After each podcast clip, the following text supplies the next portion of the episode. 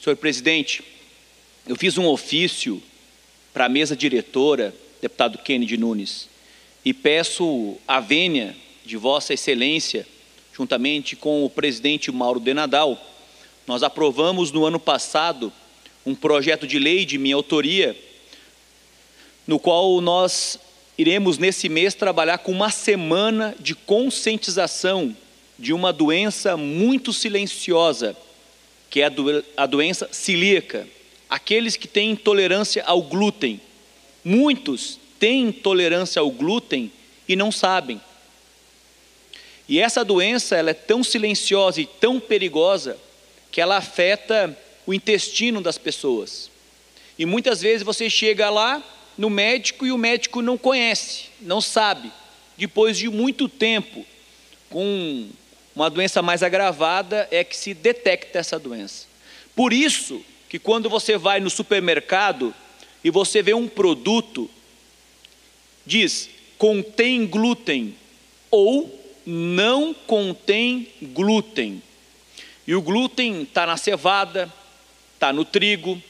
Então as pessoas que têm essa doença, elas não podem comer, por exemplo, um macarrão tradicional, uma pizza, uma lasanha, ou mesmo tomar uma cerveja, porque ali tem a contaminação.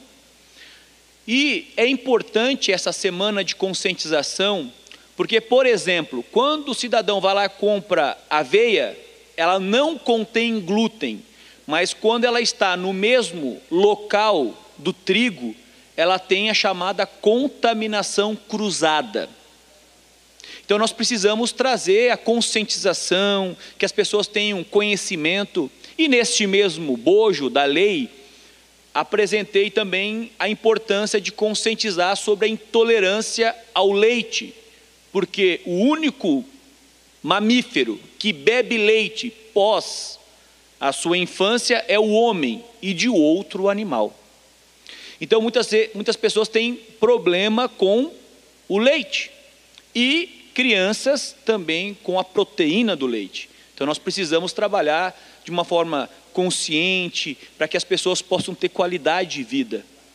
Então por isso, presidente, esse ofício para a mesa diretora solicitando para que a competente equipe de assessoria de comunicação faça um vídeo, presidente, para que a gente possa passar esse vídeo para Santa Catarina.